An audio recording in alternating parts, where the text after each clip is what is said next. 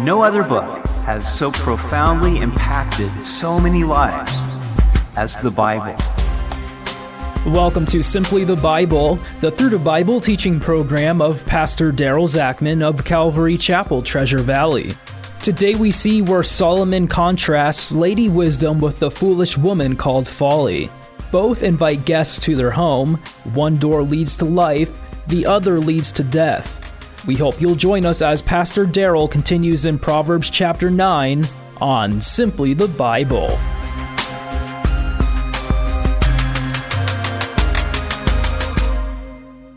Guess who's coming for dinner? But in Proverbs 9, probably the better question is guess who's inviting you for dinner?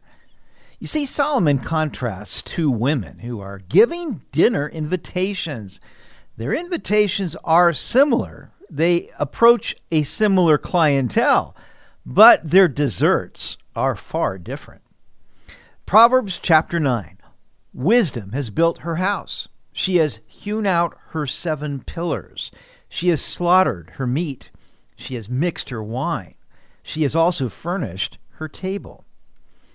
First, we see wisdom building her house. The fact that she diligently builds her house testifies that she is in fact wise.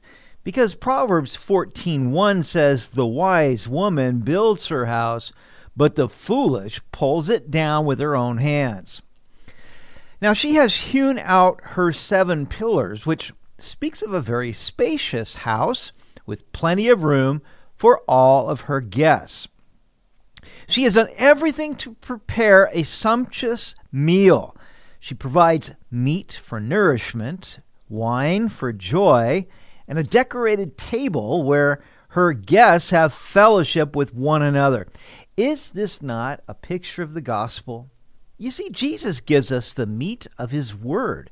He gives us the wine of his abundant joy and perfect peace. And he brings us into his body of believers where we have wonderful fellowship with one another. She has sent out her maidens. She cries out from the highest places of the city Whoever is simple, let him turn in here. As for him who lacks understanding, she says to him, Come, eat of my bread, and drink of the wine I have mixed. Forsake foolishness, and live, and go in the way of understanding. She sends out her maidens, or servants, to invite the people to the banquet that she's prepared. Now she goes to the highest places of the city. These would be the elevated spots where the greatest number of people could hear her invitation. She addresses the simple, that is, the naive. I like the insight of Warren Wiersbe concerning this verse. He said, Wisdom's first call was to the simple, the scorners, and the fools. Chapter 1, verse 22. The scorners laughed at her, so in her second call, she invited only the simple and the fools. Chapter 8, verse 5. But the fools didn't want God's wisdom, so in this third call, she invites only the simple ones to come to her feast. Now, it's a dangerous thing to reject God's invitation. You never know when it may be your last one. Now, doesn't this invitation to eat her bread and drink her wine remind us of the communion elements of the Lord's Supper? The bread represents his body that was broken for us, the wine represents his blood that was shed for us. Unless we partake of these, we have no life in us, according to John 6:53. There is a cost to come to this supper. We must forsake foolishness and go in the way of understanding. We cannot hold on to our sin and receive Jesus. If we make a pact with our sins, then we cannot make a pact with Christ. 1 John 3 9 says that whoever has been born of God does not sin, for his seed remains in him, and he cannot sin because he has been born of God. Now, that doesn't mean that we won't ever miss the mark or fall short, but we cannot continue in willful and habitual sin. The Holy Spirit in us won't let us do that. In this illustration of wisdom inviting guests to her home, we are reminded of Christ's parable of the Great Supper in Luke 14. A man prepared a great feast and sent out many invitations. When the banquet was ready, he sent his servant to tell the guests, Come, the banquet is ready. But they all began making excuses. One said, I have just bought a field and I must inspect it. Please excuse me. Another said, I have just bought five pairs of oxen and I want to try them out. Please excuse me. Another said, I just got married, so I can't come. The servant returned and told his master what they had said, and his master was furious and said, Go quickly into the streets and alleys of the town and invite the poor, the crippled, the blind, and the lame. After the servant had done this, he reported, There is still room for more. So the master said, Go out into the country lanes and behind the hedges, and urge anyone you find to come, so that the house will be full. For none of those I first invited will get even the smallest taste of my banquet. So you see, the Lord gives the invitation to everyone to enter his kingdom. The invitation is so great. Who would not want to attend? But the truth is that many don't want to come. They want to do their own thing rather than coming to the Lord's banquet. However, those who reject his invitation will ultimately be rejected themselves. Verse 7 He who corrects gets shame for himself, and he who rebukes a wicked man only harms himself. Do not correct a scoffer, lest he hate you. Rebuke a wise man, and he will love you. Give instruction to a wise man, and he will be still wiser. Teach a just man, and he will increase in learning. There are certain activities that are bound to get you into trouble. One is to rebuke a scoffer. A scoffer has no intention of wanting to change, and he resents anybody telling them that he needs to. So if you rebuke him, he will do his best to shame you. Why waste the effort? Likewise, if you rebuke the wicked, then you will only harm yourself. Jesus echoed this wisdom in the Sermon on the Mount when he said, Do not give dogs what is holy, and do not throw your pearls before pigs, lest they trample them underfoot and turn to attack you. But if you rebuke a wise man, then he will love you for it. You see, a wise man is humble. He realizes he doesn't know everything and he welcomes new insight. So if you give him instruction, then he will be still wiser. And if you teach a just man, he will increase in his learning. Now, Solomon told us in the first chapter that a fool despises wisdom and instruction. So if you give wisdom and instruction to someone and they don't receive it, well, then you know that they're a fool. So save your breath. But if the person receives your rebuke, instruction, or teaching, then you know that that is a wise person. Now, what do we use as our source material? In other words, what is it that we teach to others? 2 Timothy 3:16 says, "All scripture is inspired by God and is profitable for teaching, for rebuking, for correcting, for training in righteousness." So that the man of God may be complete, equipped for every good work. We have so much good stuff in the Word to share with others, but if someone has no appreciation for it, then you would be wise to keep your mouth shut.